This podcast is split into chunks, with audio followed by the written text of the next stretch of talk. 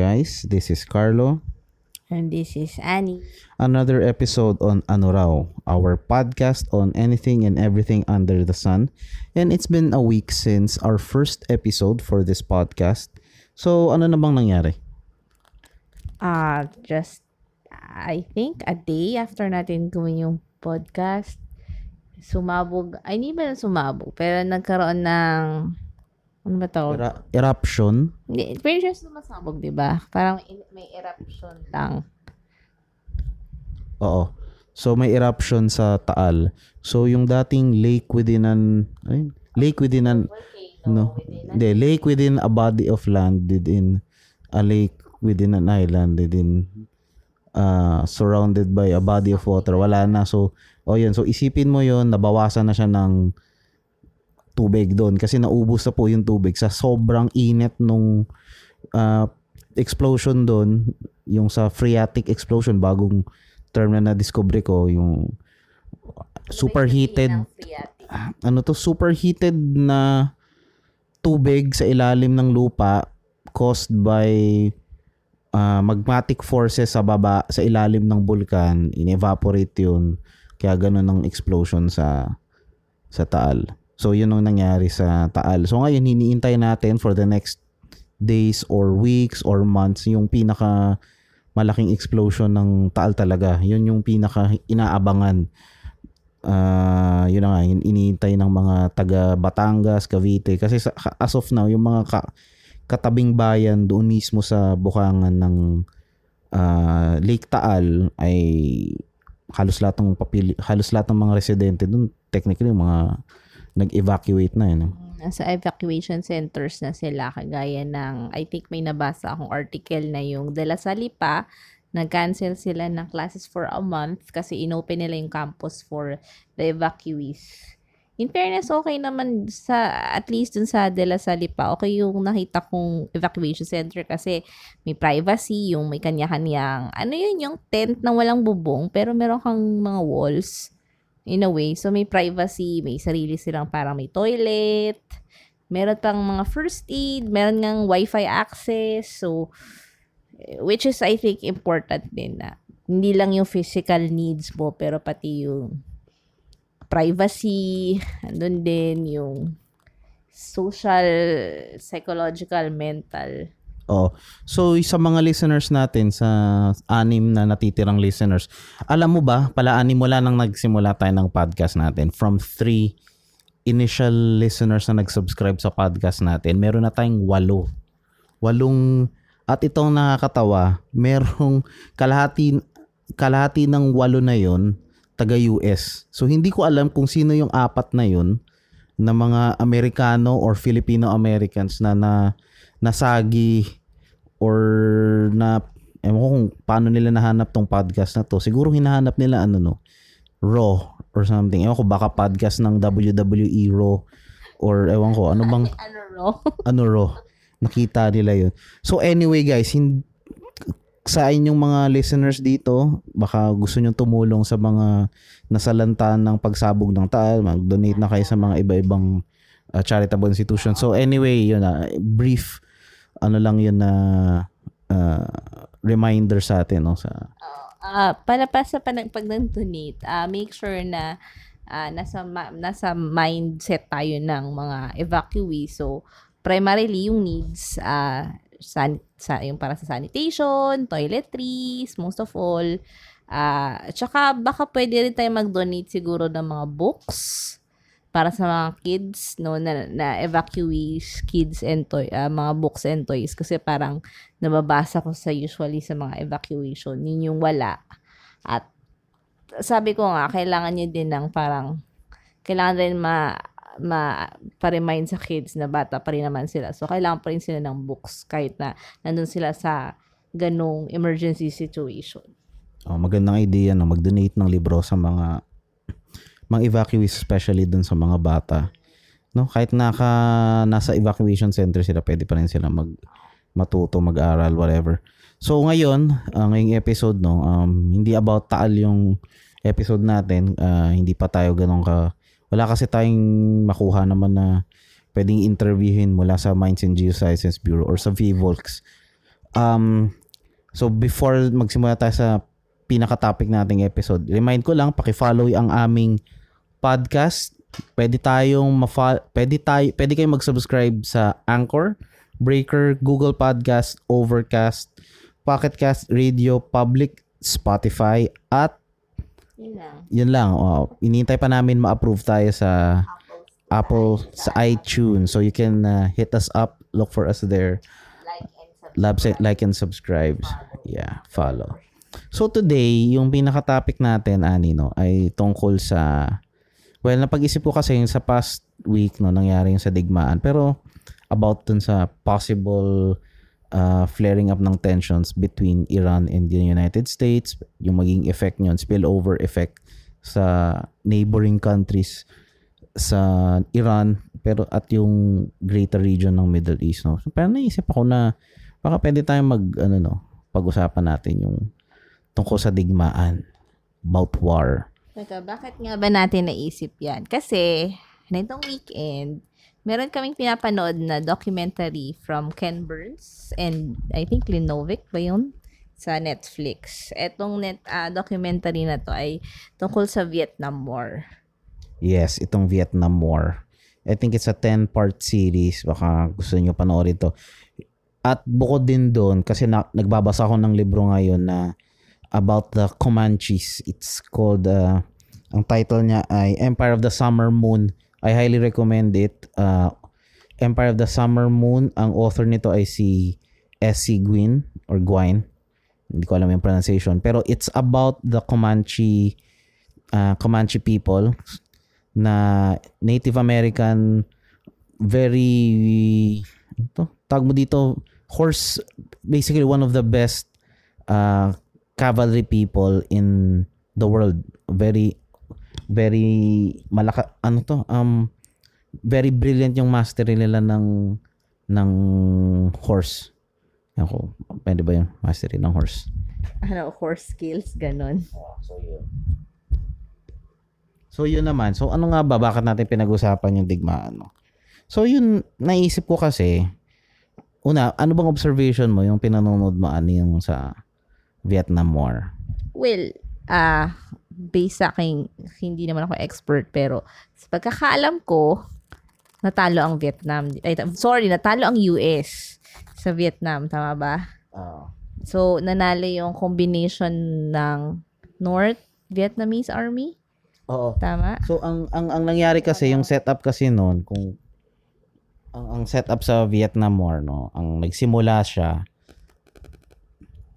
o nagsimula kasi siya na before the war, before the Vietnam War, kung tatandaan ninyo, Second World War ito. So may merong ongoing uh, during that time may uh, yung Japanese Imperial Army invaded Southeast Asia. So tinake over na yung mga colo- colonies ng maraming mga iba-ibang bansa. So for example, sa United States, dito sa Philippines, sa United Kingdom, sa Malaysia or Malaya at that time, uh, yung ano to?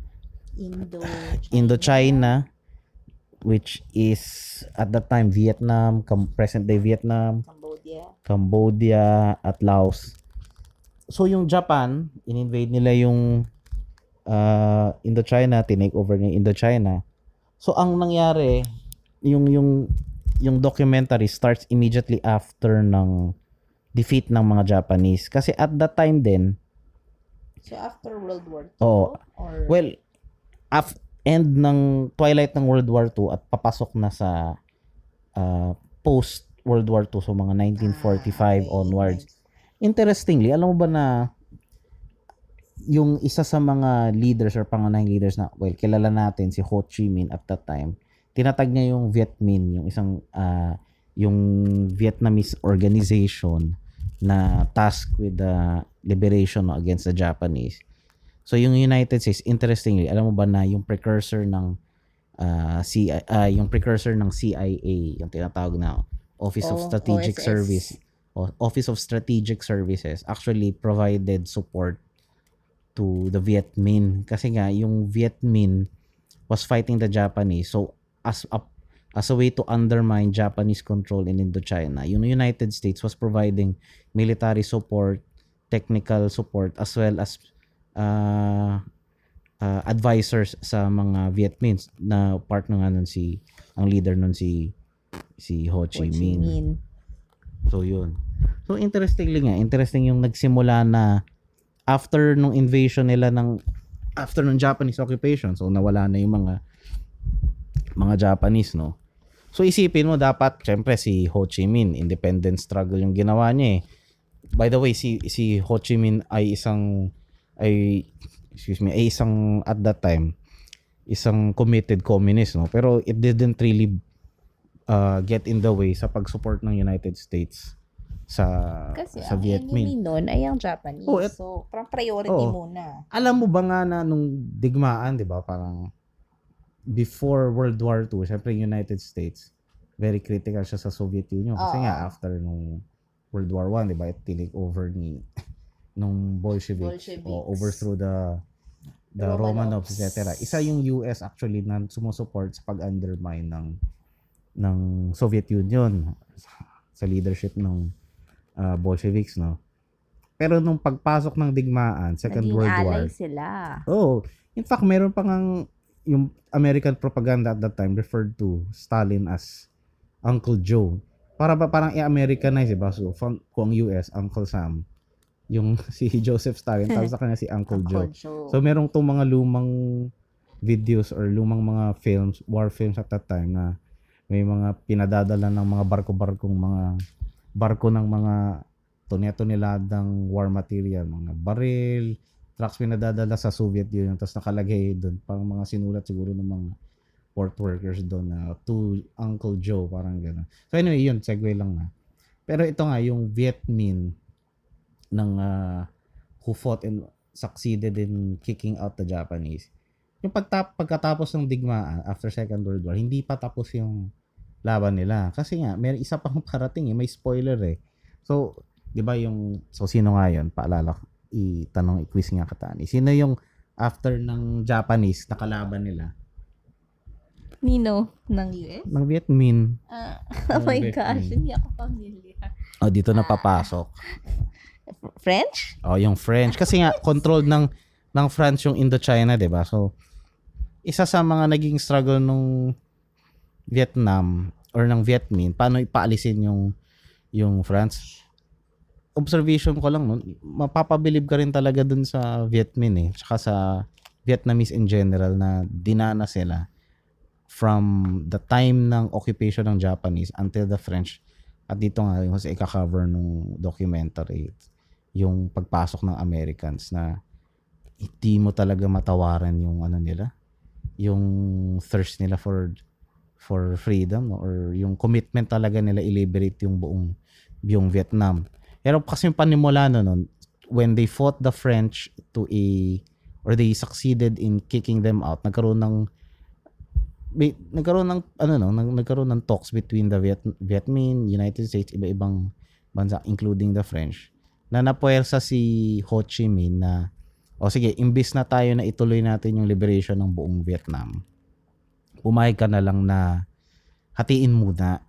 Hatiin muna Ito yung ba yung 17 parallel o yung 38?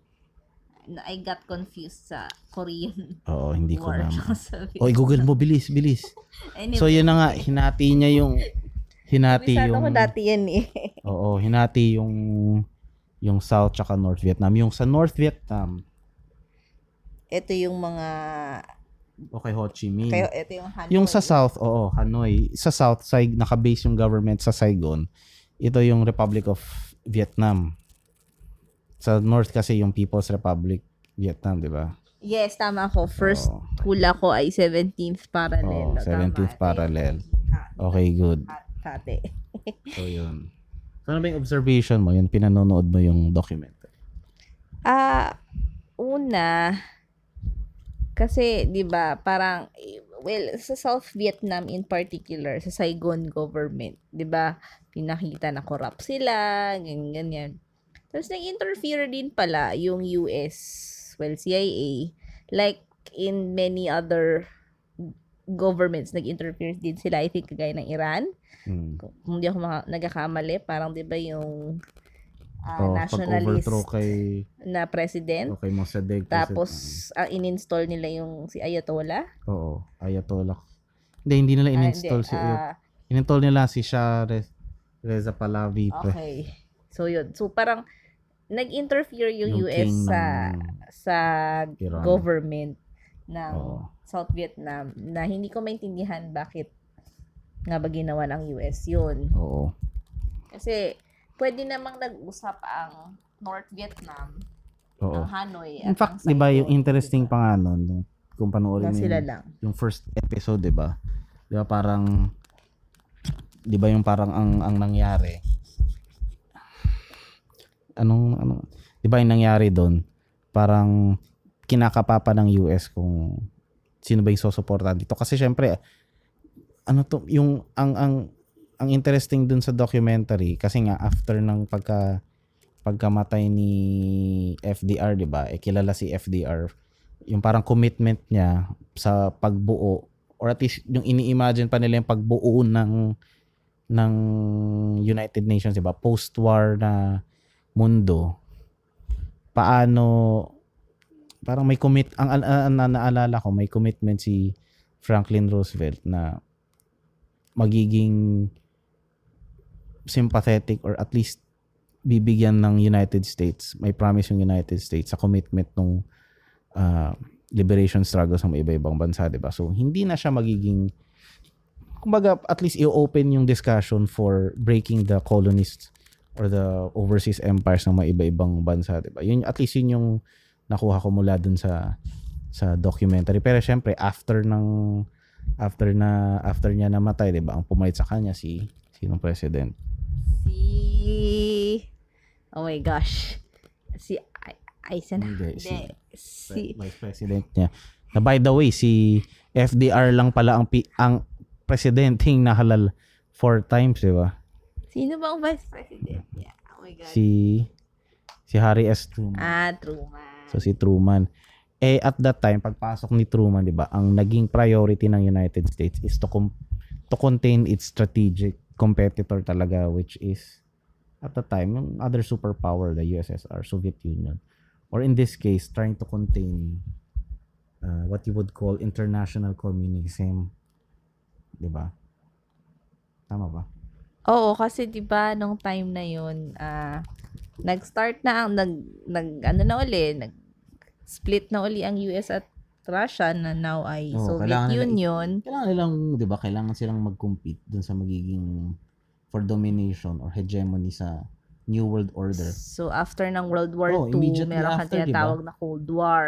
Oo. Bakit nga ba part na Cold siya ng War? Cold War kasi hindi siya hot war. Walang actual, Conflict between Conflict. the two the two states. hindi nagkaroon ng actual War. confrontation between the United States, and the the USSR. USSR, na actual shooting war between troops or regular forces Parang ng aggress, United States. aggression. Laging ginagawa niya, merong Proxy proxy war. war. sa iba-ibang bansa. In fact, the closest, pinakamalapit na posibleng nangyari yun is the Cuban Missile Crisis. Oo, yung muntik nang sumabog Oo. ang mundo kasi Oo, diba? tinutukan ng Kailan yun? Basta naalala ko lang. Cute ka. Ah, wait Kailan? lang. Oh, Sige, anyway, Google mo i-search na lang. natin. Anyway, yun yung Cuban Ay, Missile nasa date, Crisis. Sorry. So yun, so ang nangyari nga, naging na na nasali or na, na drag itong Ah, okay. Vietnam. 1962. Oh. October 16, 1962 to October 28, 1962 yung Cuban Missile Crisis. Ito yung missile scare, yung 13-day confrontation between the US and the Soviet Union initiated by the American discovery of Soviet ballistic missile deployment in Cuba. Oo. Pero kung ipo-point out mo, 'di ba, parang ako nabasa ko to kay ano eh, kay kung titignan mo yung babasahin mo yung Cuban Missile Crisis from the West's point of view, it seems na meron talagang overt act of aggression unite USSR at that time, 'di ba? Kasi nga ilang kilometro lang from Florida yung Cuba, 'di ba? Tapos merong basi- ballistic missiles. Pero hindi na may mention nila na before, immediately before the Cuban Missile Crisis, the United States stationed similar ah, nuclear capable missile systems sa Turkey. So iisipin Ah, mo, tama. katawid na lang At sa kasi Italy. no- kasi tawid ng Turkey, 'di ba? North niyan, which is the Black Sea, 'di ba? Is the port of uh, Crimea, 'di ba? So technically, nauna sa ay, hindi naman siguro pananakot, pero yung sa ganong action, May yung United States. So it would have been invasion pa eh. oh well. Yung sponsor ng US ang grupo to go against Oh, nag-sponsor sila ng mga Cuban exiles na to mag go against oo, go Fidel against Castro. Fidel Castro. Tas, well, pwede nyo pang i-research yan ng mas mas malalim eh. Involved din dyan yung mafia, Italian mafia, etc. Tsaka yung Wow. numerous attempts ng United States, iba na i-assassinate si Fidel Castro na it involved, I would say, no, it would also involve the Italian mafia again. So anyway, yung balik nga tayo sa Vietnam. So yun na nga nangyari sa Vietnam. So, Doon sa documentary, ang kung ang I think ang pinaka gist nung nung documentary ni documentary ni Ken Burns ay the United States really was going into a war that that it was not really meant to fight or hindi kasi palimbawa yung base ng United States was really to contain communism na dapat sa simula pa lang ma-observe niya na hindi to digmaan about communism or whatever kasi nga ano namang paki ng mga ng mga Vietnamese sa communism, 'di ba? 'Di ba parang kung tatanungin mo yung ordinary na Vietnamese na sumasali sa Vietcong, ba't sila sasali sa ano anong kinalaman nila ng communism dun sa struggle nila, 'di ba?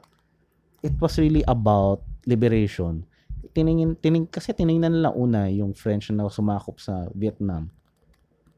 Tiningnan nila yung Japanese, tiningnan nila yung American as extension or as continuation of what you would say uh, occupation of imperialism doon sa Vietnam. So dapat tinignan or binasa ng United States that the Vietnam or what hap what was happening in Vietnam was uh, was the extension of a global trend of anti-colonialism. Yung decolonization talaga na process. Eh ang problema, the United States read into it the issue of the of communism or at least yun yung gustong i-portray nung nung documentary, 'di ba?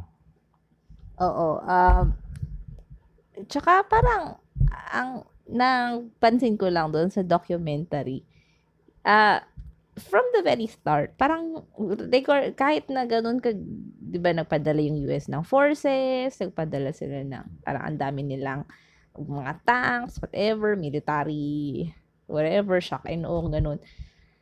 Parang, parang sila pa rin yung nasa losing side. Kasi based dun sa habang habang nagra-run yung documentary, pinapakita yung different parang operations ng US sa Vietnam.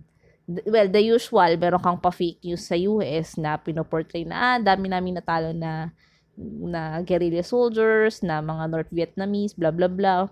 Pero, pag tinignan yung actual parang incidents or yung, yung, yung nangyari, talo yung US kasi lagi silang dehado sa mga operation. First, kasi, yung, syempre, dahil Viet, mga Vietnamese yun, kabisado nila yung terrain ng bansa nila. So, eh, hindi naman kabisado ng US yung Vietnam. So, di ba, parang, sino ba, ba di ba, parang, syempre, ikaw, matatalo ka na talaga sa simula, sa terrain pa lang. Kasi, napanood ko parang may isang episode na yung Ho Chi Minh Trail, 'di ba parang Oo. ah, yung mga North Vietnamese nagkaisa talaga sila na i- i-hack yung mga damo doon, yung mga ano, yung whatever, yung mga foliage doon para maging clear para sa mga guerrilla soldiers tsaka yung mga North Vietnamese forces na magpadala ng supplies ng ng mga tao along the Ho Chi Minh Trail para kalabanin yung combination ng US forces na yung South Vietnamese. Actually, naawa nga ako sa mga South Vietnamese eh, kasi parang una kaaway na nila kapwa nila Vietnamese. Oo. Ayun, Para- yun, yun din ang disaster na sumalubong sa Viet sa South Vietnam. I-compare mo yung kung dun sa do, sa base sa documentary tsaka sa ibang no, pag you delve into the Vietnam War no. ang problema nung South Vietnam compared sa North Vietnam, the Republic of Vietnam, napaka minalas talaga sila, napaka incompetent yung South, ah, yung Saigon government. Oo. Una, napaka inutil talaga nung Leaders nila. leadership. I mean, Ilang hindi sa na sinasabing palit- walang atrocities yung Communist North, Party ng oo, Vietnam, pero ano eh, alam mong solid yung leadership. Walang question kung sino, yung in Sino ang charge. nasa head? Walang Yes. question na ang leadership lies with the Communist Party, si Ho Chi Ho Minh Chi ang, Minh. ang leader. Although, yung nagpo-prosecute ng digmaan at that time, si, Lei Zuan, yung nag-uudyok na yeah, mas aggressive yung attacks sa South Vietnam, 'di ba? And actually yung yung position ni Ho Chi Minh at yung mas nakatatandang members ng Politburo was really to contain muna magkaroon muna ng siguro negotiation with the United States and the Western powers para i-negotiate towards uh, peace, diba? Pero syempre nag-uudyok doon si Lei Zuan. Tsaka syempre nag-uudyok din yung hindi, hindi naman sa, I wouldn't say na, well, yun yung portrayal eh. Pero kung titignan mo nga naman, kung, kung bansa mo yun, Offensive eh. Kung bansa mo yun, syempre gugustuhin mo talagang ma-liberate yung buong Vietnam. So, hindi ko naman masisisi yung, kung yun ang commitment ang kagustuhan. Pero kung tignan mo, tambawa, balik, babalik tayo dun sa determination ng, Vietnamese. ng, ng Vietnamese na i-free yung sarili nila. I-consider mo kung ilan yung ah, casualties nila compared sa casualties ng ng United States, diba? Ang casualties ng United States, pumapalo lang sa mga nasa 60,000. Nya- Now, isipin mo na ang total na nag-serve sa United States at any given time, siguro mga kalahating million. Pero 60,000 lang yun namatay. Pero syempre yun, compared mo sa Vietnamese na namatay, ah, total, include mo yung South Vietnamese, tsaka North Viet civilians, ah, isali mo na yung civilians, yung mga ah, combatants, etc. Apat na lang civilian dead. Yung pinaka pinaka conservative estimates nasa around 600,000 pero yung ibang estimates up to 2 million eh. Wow. Oo, di ba? Kasi ang ang problema doon naging that when the war was already dragging on, na-realize ng United States na walang bakit hindi sumusuko yung mga tao? Tapos umaabot na sa point na sobrang milita I mean in terms of military strike nakakalaban naman yung yung Vietcong tsaka yung North Vietnamese iba kasi nga may suporta sila from the USSR China. Pero in terms of firepower in terms of air uh, air forces etc may advantage talaga yung United States tsaka pati. Pati yung ARVIN yun yung Army of the Republic of Ah. Vietnam yung sa South. Pero isipin mo hindi nila ma Talo sugpo-sugpo. So na point na push si na push yung State Depart eh, yung Pentagon no na paano mo i-determine anong metric mo for victory. Kasi ang nangyari sa battle nangyari sa battlefield yung yung strategy na inemploy nila during the French uh, the war with the French yung liberation war nila with the French yung strategy ni Ho Chi Minh na yung army ng Vietnam or ng Viet Minh will be anywhere and everywhere. Ay, we, we will be everywhere and nowhere.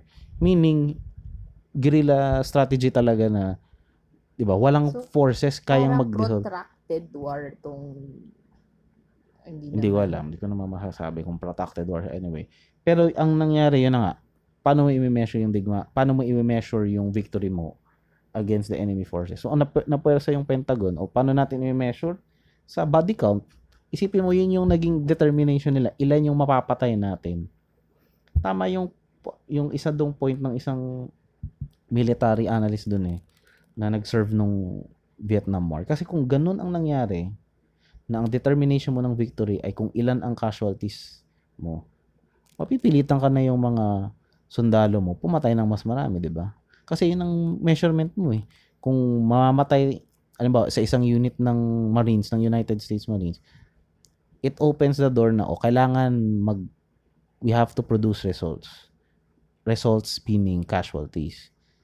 So, body count. Oh, body count. Eh ngayon kung pumasok sa isang village na halimbawa, for the longest time, naka, siguro nakalimang, naka 50 confrontation ka na or engagement with the with the Viet Cong with the with the northern uh, North Vietnamese armies, di ba? Viet North Vietnamese regular forces. Napapansin mo magkakamuka. Alimbawa, hindi nagsusuot ng uniform yung mga Viet Cong at nare-realize mo sa ibang villages sinusupport pa ng civilian population yung mga Viet Cong. Mm, O ngayon pumasok ka sa isang sa isang village, 'di ba? Pag sususpetsahan mo pa rin, gets mo na, na pag sususpetsahan mo yung civilians din doon na supporter ng Vietcong and it's not hard to imagine na marami ang nangyayari tuloy din diyan, napupuwersa yung mga ah, United States ah, US na soldiers to commit atrocities, Atrocities. talaga, 'di ba? Yun na nga yung nangyari, halimbawa sa Milay Massacre and numerous ad- may nagpoint pa nga doon na yung nangyari sa Milay eh, dito yung problema pa rin pronunciation eh, Milay or Milay eh. Yung nangyari sa Milay or Milay, whatever, tip, yun daw ay isa lang sa mga maraming atrocities. Ang nangyari kasi sa Milay, ah, ano, may isang unit doon ng sundalo pumasok sa, I think this is, ano eh, eastern part ng, ng South Vietnam.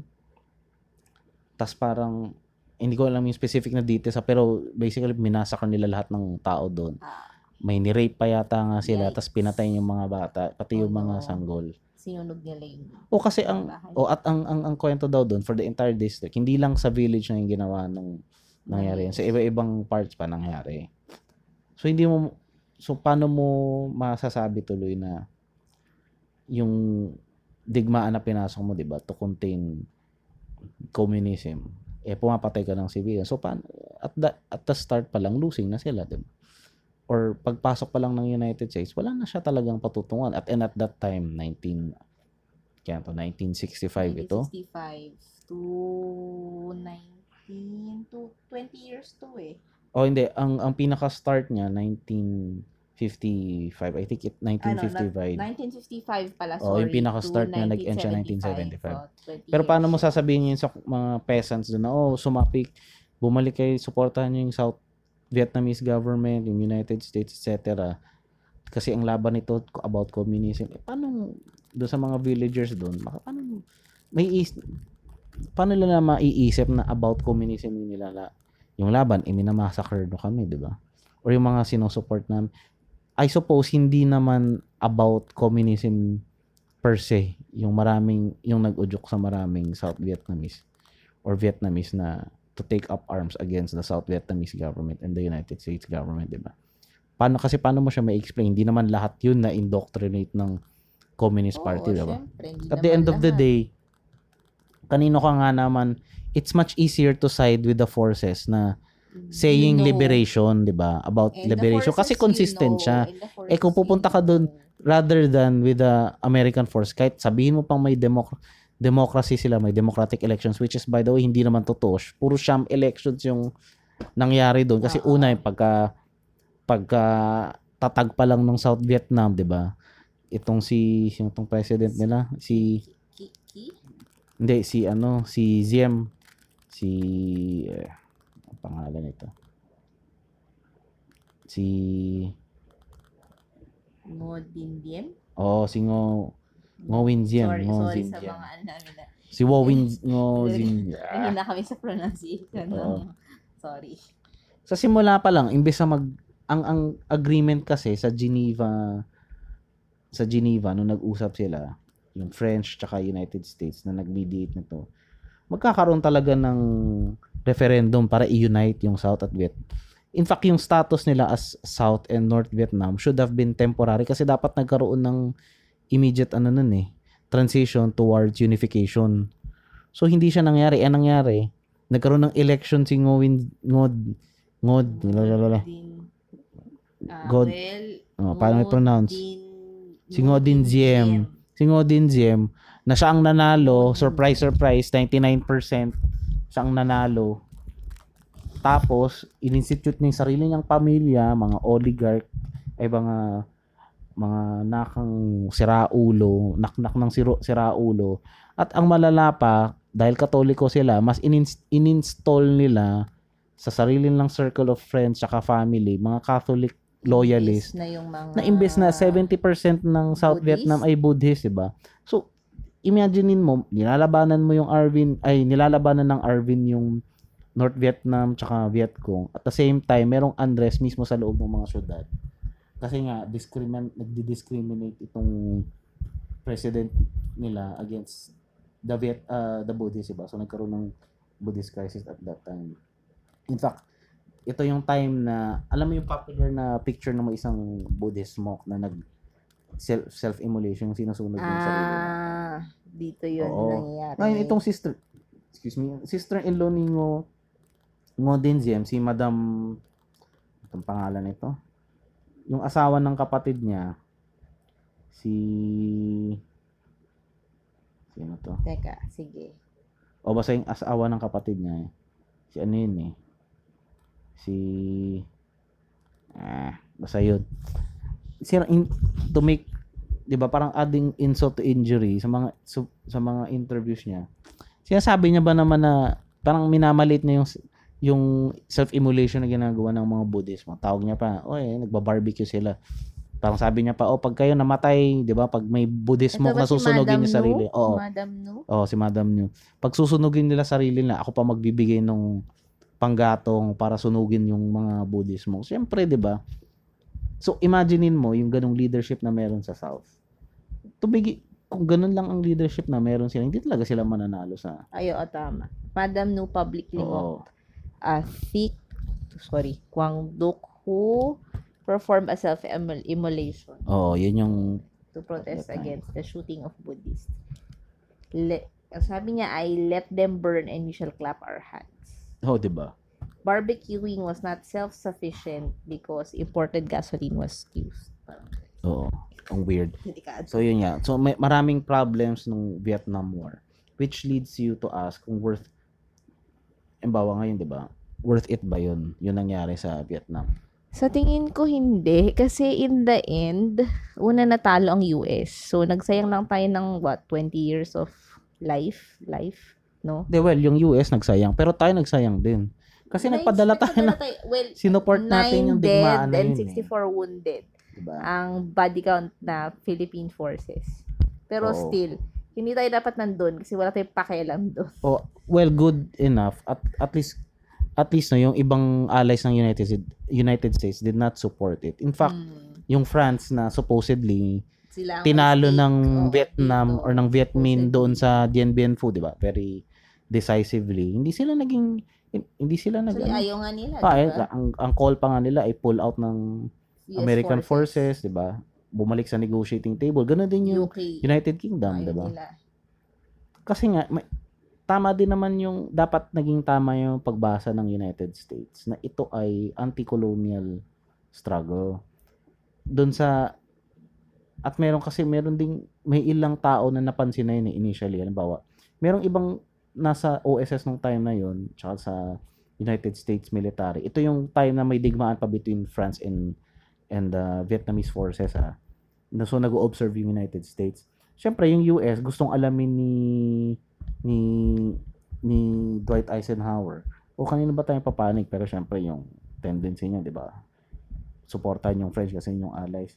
Pero may iba na nag-a-advise na dapat tingnan nyo si si Ho Chi Minh as a possible kasi as possible ally. Kasi Ally. nga even at that time and this would be true even for Fidel Castro and other successive yung mga tinatawag nilang kalaban ng US even at that time marami sa si si Ho Chi Minh may positive view pa siya nung sa United States eh In fact, yung dineclare nila ang independence, dineclare niya yung independence ng Vietnam after matalo yung US. yung France, yung Ah, France, France, sorry. yung France.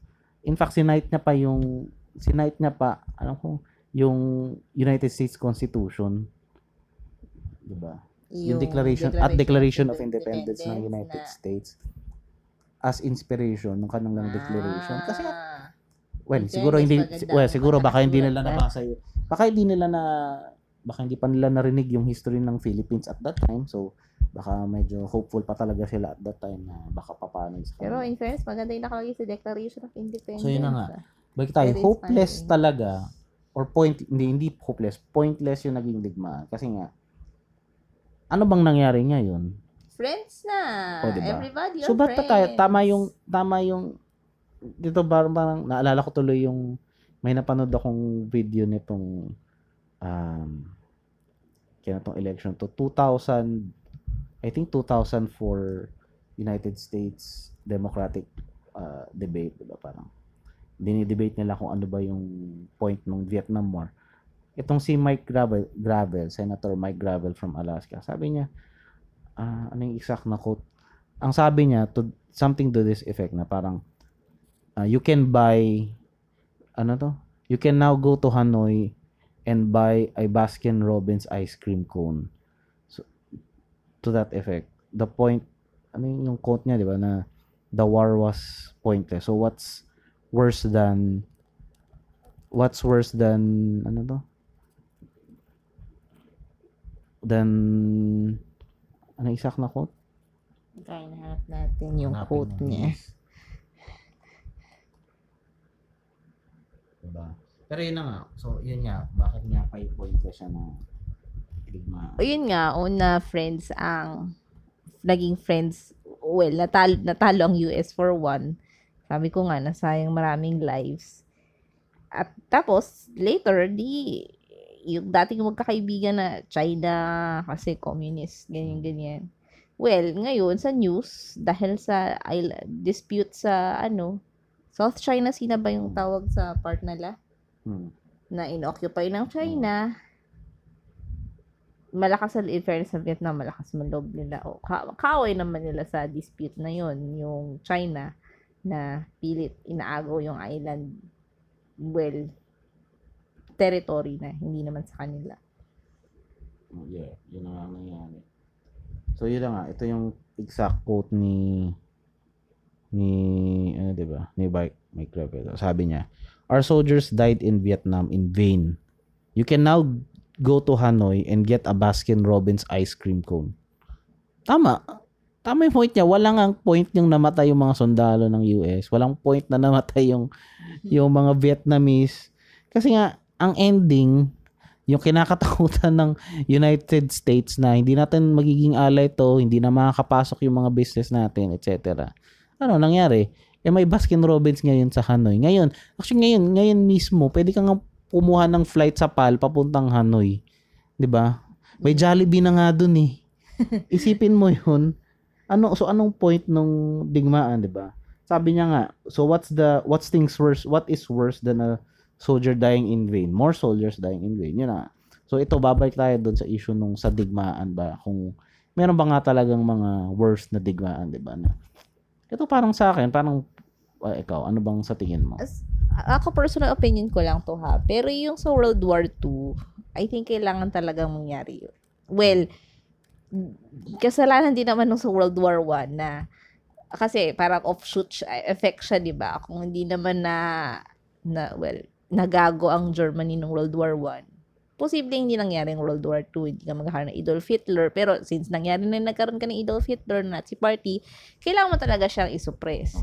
Hindi pwedeng hindi. Kasi malinaw yung good versus evil doon. Although, Or yun yung portrayal at least, 'di ba? Kasi kahit yun kailangan questionin mo. Sa tingin ko kailangan mong questionin lahat talaga ng digmaan. So ito ngayon, halimbawa, sa halimbawa sa case ng Vietnam, yan, yan na ang pinakasimulang justification ng United States sa pagpasok ng Vietnam. Even before ha, ito yung pero yung public justification niya ng pagpasok sa digmaan is the Bay of Tonkin incident na even at that time kung papano kung babasahin mo yung uh, reports at that time tsaka yung sa mga sinabi ng mga tao na nandun in yung mga US Navy personnel they were really posing themselves na mabaril sila ng Vietnamese North Vietnamese Navy para may justification ang United States na pumasok sa digmaan pero even before that nangyari sa ah, Bay of Tonkin Gulf of Tonkin incident Unite, yung United States was already having intervention or was doing operation within Vietnam para ma-justify nila yon. So ngayon, babalik yan. Balikan mo na yung mga succeeding engagement ng United States. Yung iba-ibang pagpasok na digmaan. Yan, Vietnam. Yung pinaka sumunod dyan na large scale talaga na operation. Hindi, Korean before nun eh. Pero yung Iraqi. pinaka sumunod na yan ay Afghan invasion tsaka yung Iraqi invasion. Pero yun na, eh. kasi sobrang laking tama yung sabi ni Ken Burns na sobrang traumatic yung nangyari sa sa Vietnam War for an entire generation, for decades, hindi na pinag-usapan ng mga Amerikano kasi parang ayaw na lang nilang pag-usapan. Yun nangyari.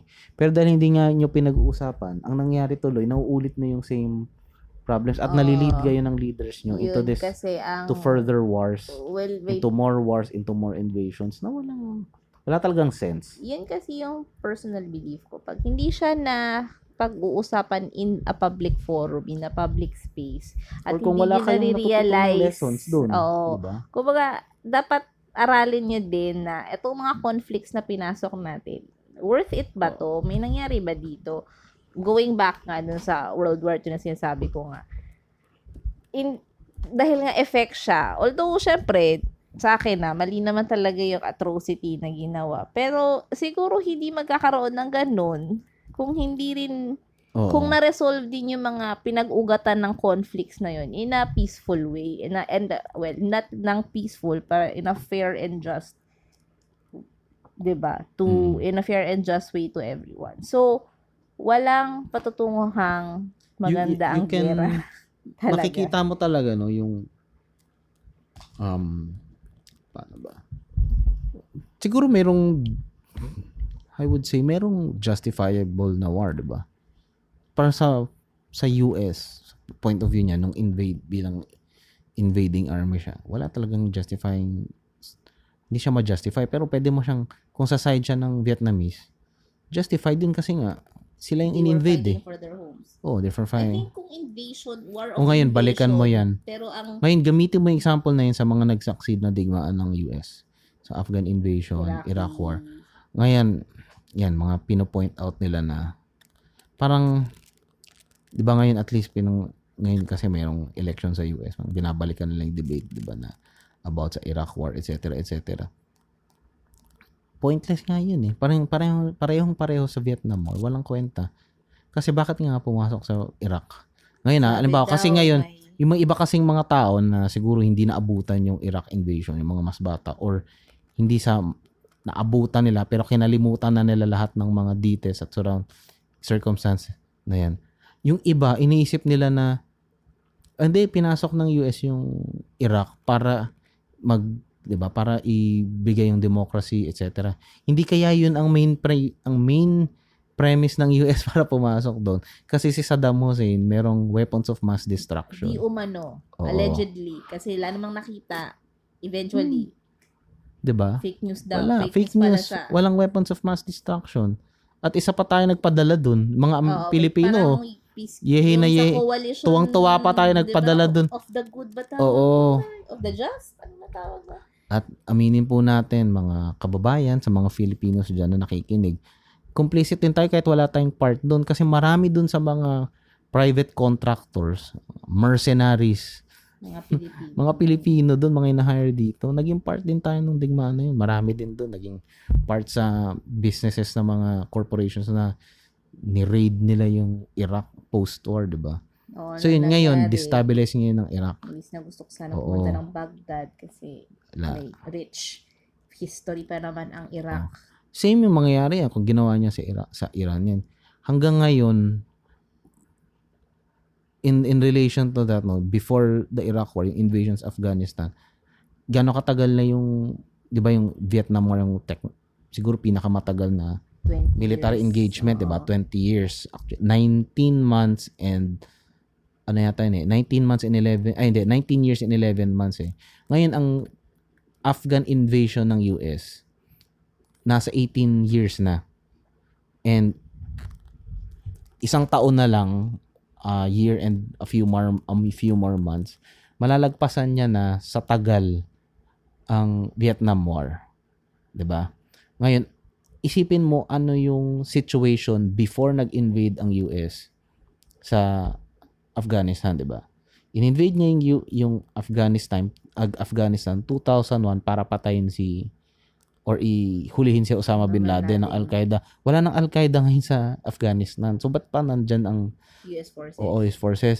Pumasok sila sa 2000, pumasok sila 2001, in-invade yung United, uh, in-invade yung Afghanistan na kontrolado ng ito ah, ito ang nakakatawa dito, kontrolado, hindi na nakakatawa pero so ah, ano to?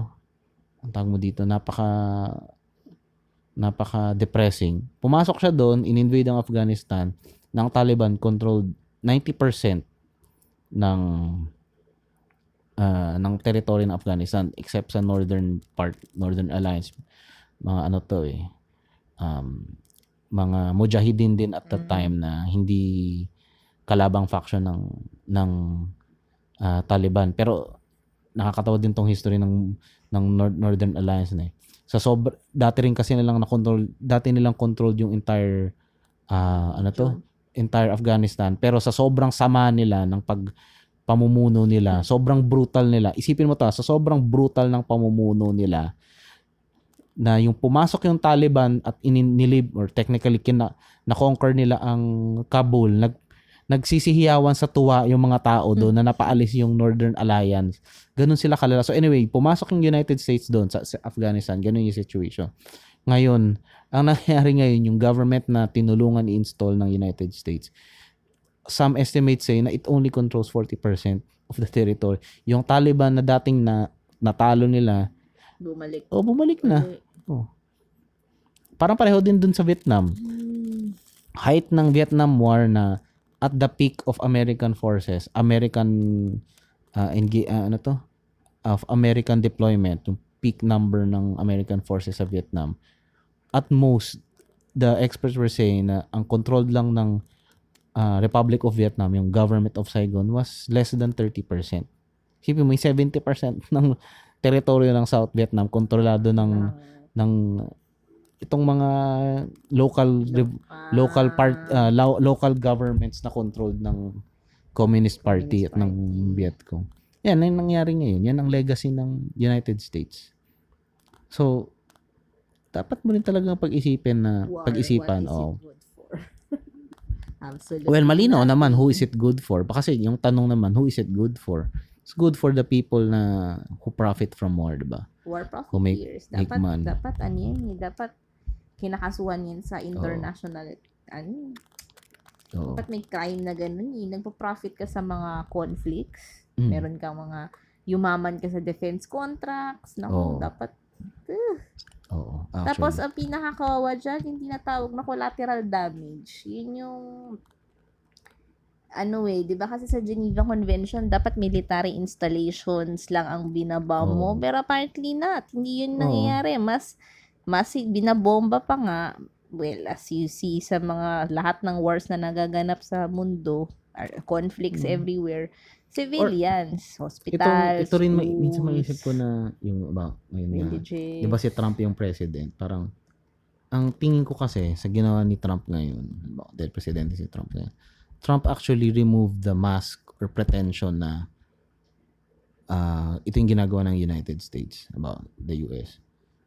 Ah, Pinakita na brutal talaga. US. oh, so parang ako na kasi yung ibang parang May pretension. collective memory ng ibang halimbawa yung mga. Democrats or what eh, yung mga supporter ng Democrats parang yung kapalpakan ngayon nagsimula 2016 upon assumption ni Donald Trump parang paalala ko lang sa inyo 'di ba na yung pagkukulong ng mga bata sa mga 'di ba yung mga immigrants halimbawa Oo. nilalagay tama si Trump doon eh yung unang pagpasok nila ng mga bata before yun panahon ni Obama yun yung pag-expand ng targeted killings ng drone, strikes Kay Obama yun. In fact po, nagsimula yun kay Bush, pero in-expand ni Obama. Obama yun. Tsaka hindi naman siya nag-pull out ng forces. Hmm.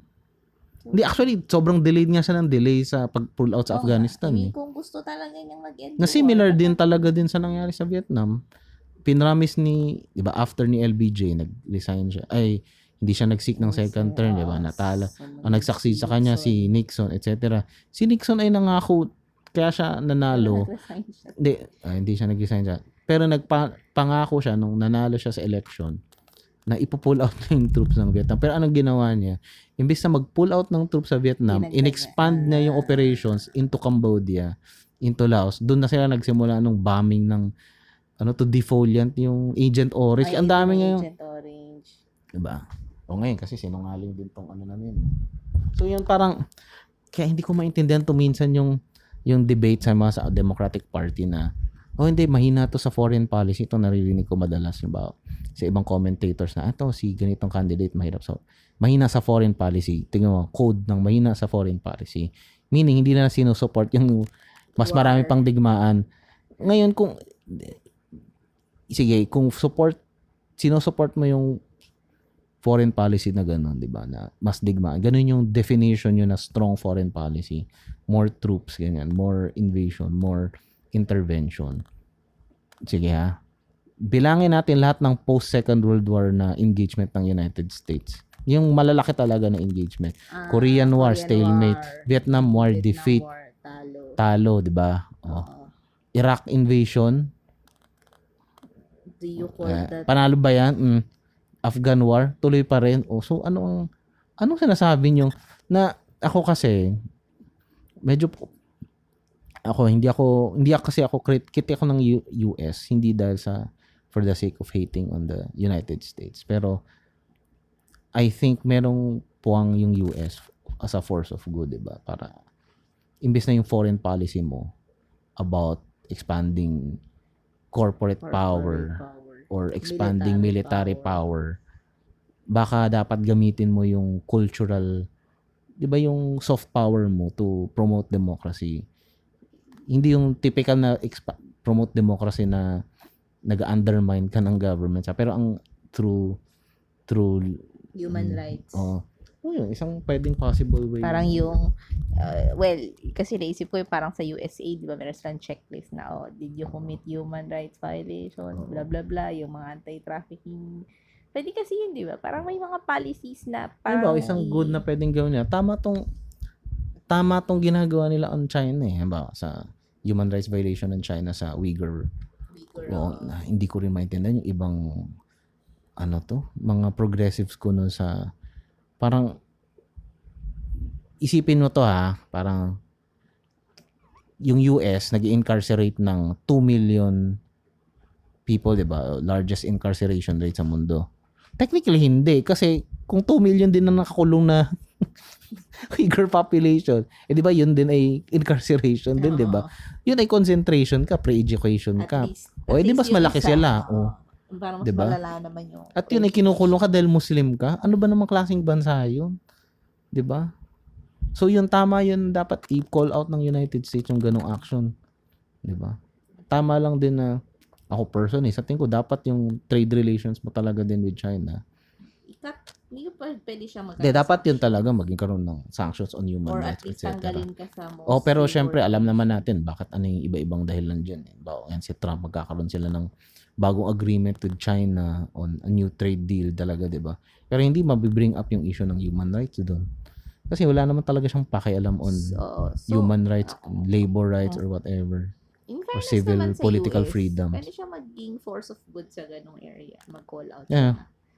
Pero wag lang siyang maging pulis pang kalawakan, so to speak. Kasi hindi lahat ng conflicts, internal and external, ay kailangan ang presensya ng US. Kasi pwede naman i-resolve nila ng sila-sila lang or, di ba, parang may mediate lang, I guess, ang US. Pero hindi sila mag intervene Oh, Sana. Ang pinakamagandang foreign policy ngayon, ah, ito sasabihin ko. Ang pinakamagandang ginawa ni Donald Trump, pinakamagandang foreign policy niya ay sa North Korea at sa South Korea. Kasi ang nag-uusap sa North, isipin niyo to, ah, maraming nagki-criticize, "Oh, bakit hindi nag involve si Trump sa sa issue ng Korean ah, ano to, sa Korean Peninsula, etc." 'Di ba okay nga 'yun? Tignan Bakit? tignan mo yung agreement, wala nang six party talks. So Oo. parang binibring up nila na, "Ah, hindi wala nang six party talks." Mabuti kasi two party talks na lang. North at South ano yung nag-uusap eh. Oh, di ba ba Oo. okay yun? Sila ang nag-uusap. Totoo. Kaya mo na silang mag-usap. So in a way, hindi ko alam ko na hindi naman ang motivation ni Trump dito ay tungkol sa peace. eh. Ang motivation niya lang ay anti-Obama. Kaya dahil 'di ba kasi si Obama ay nag ay may sanctions dati with North Korea. So ang, ang track niya ngayon, oh hindi ah, North Korea wala tayong pake dyan. Tapos dahil dun sa may Iran nuclear deal, ang ang ang appreciation niya doon baliktad. Parang anti-Obamaism na lang. Pero regardless naman, at least hindi siya nakikialam sa... Well, well yun lang ha. Huwag na natin puntahan yung iba niyang... Oo. Ano. Anyway. Ah, so yun. Anyway, yun nga, balik tayo dun sa yung ano nga, kukonek ko na lang. Isisegue ko na dun sa nabasa kong libro no, yung yung ano to, Empire of the Summer Moon. Ako, dapat ba- basa, basahin mo rin yun. Maganda siya. Hindi Ah. nagbabasa ng non-fiction. Ba't hindi ka nagbabasa ng non-fiction? Alam mo naman yung favorite kong binabasa. Pero anyway, sige, promote mo na yung binabasa mo. Hindi, maganda tong Empire of the Summer Moon. So, brief description lang, no? Ang Empire of the Summer Moon uh, details the history of the Comanches. So, yung Comanches are the most, uh, are among the most famous uh, Native American tribes or peoples, nations in the United States. Um, kilala talaga sila sa kanilang mastery of the uh, the horse. So, maraming nagko maraming contemporaries at that time noted that the Comanches magaling talaga yung horsemanship nila. Kaya siguro na ewan ko kung na, nari, na, nakit, narinig nyo na yung may painting na ano to yung ano to Comanche horsemanship? Something something merong painting nun eh. Pero tinidepict doon yung horsemanship nung Comanches. Tas very very very ah ano to? Very mir very Very, very very very the very um nakalimutan ko na yung ad- adjective na i-describe. Sige, i-describe na lang yung adjective. Oh, pero yung Comanches kung itignan mo sila sa pagsimula nila sa 1600s until the 19th century ito kasi yung setting nung main story nung ano eh nung libro. From a people na at that time at the fringes of society sila nasa gitna sila ng mga iba-ibang warring tribes ano ba mga Navajo, Comanche, ah, Apache oh. Baka kasi alam niyo yung Apache at Comanche yung helicopter ng ano eh helicopter ano to attack helicopters ng United States. Hindi lang po sila attack helicopters. So yung Apache tsaka Comanche yung Navajo yung Sioux. So yung Comanche nasa fringes sila noon kasi sila yung inaapi lagi. Sila usually nire-raid. Tas ang nangyari kasi sa northern Spain maram ah, northern Mexico maraming kabayo doon ng nagkaroon ng the great ano to? Great ah ah, ano to? The great Pueblo revolt ng maraming Navajo peoples doon. So nag nag-revolt sila against Spain. Marami sa mga kabayan ng Spaniards at that time nakawala mga libo-libong.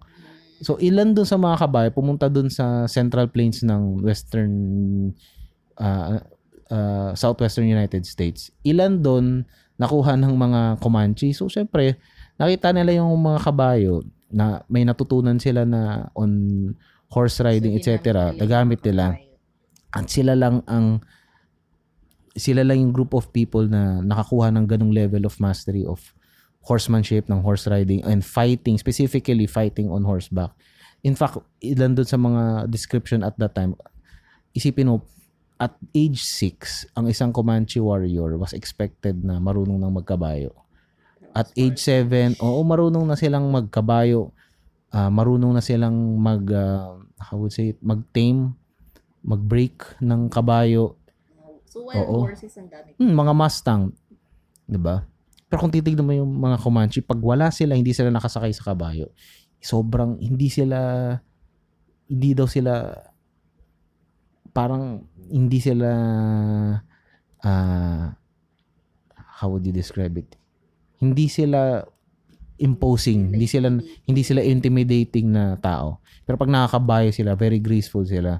In, kaya nilang, isipin nyo to ha, ang ginagawa nilang strategy during uh, during uh, uh, raid sa mga communities na ini-invade uh, nire-raid nila ginagawa nila yung kabayo nila na parang parang shield so ang gagawin ng mga isa, ng isang ng isang Comanche warrior titilt siya sa isang side ng kabayo Uh, basically sasabit siya sa kabayo tas habang nakasabit siya dun sa kabayo kukunin niya yung kanyang bow, pana tsaka ano yung kanyang pana tsaka shield So, habang nakasabit. o, at nakasabit siya dun sa kabayo niya, nakasakay siya, magpap gagamitin niya yung pana niya. Naisip mo yun, nakasabit ka sa gilid mo. At dun, bukod pa dun, kaya nila na after nilang sumabit, tatayo ulit sila, tapos tatalon. Kunwari, na, Parang nabaril, action. alam ba, nabaril yung kabayo nila, tatak, sasak, sasakyan nila yung isang kabayo pa na dala-dala nila. Parang action movie. Oh, so yun, yung ganun yung level of mastery nila. Pero ang ganda, ang nagustuhan ko din dito no sa libro na to, parang sinira niya yung yung mythology ng ano yung appreciation mo sa Native American. Kasi kunya, ikaw, pag sinabi mo, ano yung madi-describe mo sa Native American? Ano yung pinaka-main na stereotype niya? Color brown sila. Yeah. Oh, physical appearance yan. Pero stereotype Ah. culturally, Ah, hindi kasi parang Ah, fascinated peaceful. lang naman ako sa culture. Eh, di, di ako naniwalang do pero yun yung sila. Kasi standard na ang history oo. ng America yung por pinoportray sa kanila, 'di ba, na parang noble savage sila, Oo. parang pinoportray sila as Although, oh, pero yun yung stereotype ha, pero personally, Oo. hindi ako naniniwala. Pero dun dun sa Comanches, hindi talaga ganun. As in, complete opposite sila. Ngayon, isipin mo na sa level ng sa for our for western standards, level of savagery nila, 'di ba? Sa bawat nire-raid nila ng mga communities, pinapatay nila yung mga tao doon, ini-scalp nila. Scalping meaning tatanggalin nila yung. Scalp. Ang practice nila pag ito graba very very graphic yung description sa libro. Halimbawa, pag yung mga lalaki doon, nahuli nila, tinotorture nila ha. Hindi lang pinapatay, tinotorture nila, tapos papatayin. Tapos, kahit habang buhay, ini-scalp yung mga babae na mas matatanda. Then in there, habang nandun na, either re-rape nila or i-scalp. Tapos minsan may, and they, they, the only people na binubuhay nila, siguro yung mga babae, may May pakinabang pakinabang, kasi pwede pa nilang i-ransom. Well, actually, yun yung, yun yung, dis- yun yung, ano din eh, sinabi dun sa libro na yung mga Comanches are actually one of the most, hindi naman pinaka-mixed, pinaka-mixed na, na race. Oo, kasi ang- ang Ang, ba, ang, nilang ang taas kasi ng mortality rate ng mga Comanches. So, kailangan marami sa mga hinuli nilang babae, ginagawa nilang paanakan. paanakan. Pero hindi lahat ng babae, ah, yung mas nakatatanda ng babae, hindi nila, nire-rape lang nila. ano, wala, Wala na yun eh, hindi nila- silbi. Wala nang silbi, iraransam. Ang binubuhay lang talaga nila, yung mga bata, na pwede as in mga mga 9 or mga 5 years old and above, mga teen, mga below teenager, mga preteen. Kasi pag nakaka- ang ginagawa nila pag may nakita silang bata na sanggol pa, pinapatay na nila yun eh. kasi wala pang Kasi walang silbi para sa kanila yun. Dahil- Pero yung iba pa na mas bata, toddlers or preteens, yun pwede nilang i-integrate. Yun Oo. yung isang part nung sa story dito nung sa libro, yung kay Cynthia Ann Parker na um, white woman siya, kidnap siya nung 9 years old siya for decades, for two decades, siya ay na-integrate sa Comanche society. Na nung very, ano to, eh, very captivating yung story niya, tsaka kilala din siya dong time na yun, naging parang urban, naging legend, legendary na yung kwento niya. Nung tumanda na siya, na-recapture siya ulit nung kanyang, nung mga white, ah, white Americans, diba? Na-recapture na siya ulit. Marami nakapansin na very, yung kanyang integration sa Comanche society was complete talaga. Imaginein mo na puti siya, tas blue-eyed, brown hair yung ano niya. Pero hindi siya nagsasalita ng English nung na-capture na siya. At yun, na, at that time, na, napangasawa na niya ay, nap, napangasawa niya na yung ah, chief, isang chief, isang chief ng Comanche tribe. Pangalan si Petanoko na may anak na siya, etc. So, hindi siya nagpa-integrate. Hanggang sa mamatay siya, hindi na siya nagpa-integrate. She was resisting all attempts na i-integrate siya ulit sa white society. Ganun siya kalakas. Mas basahin nyo ha, basahin nyo yung libro. Kasi, interesting doon na yung isa sa naging as- anak niya ay isa sa mga pinakakilalang ah, Comanche warriors na si Quanah Parker. Na even at that time, nung si Quanah Parker was raiding the was raiding Texas and the southern United States.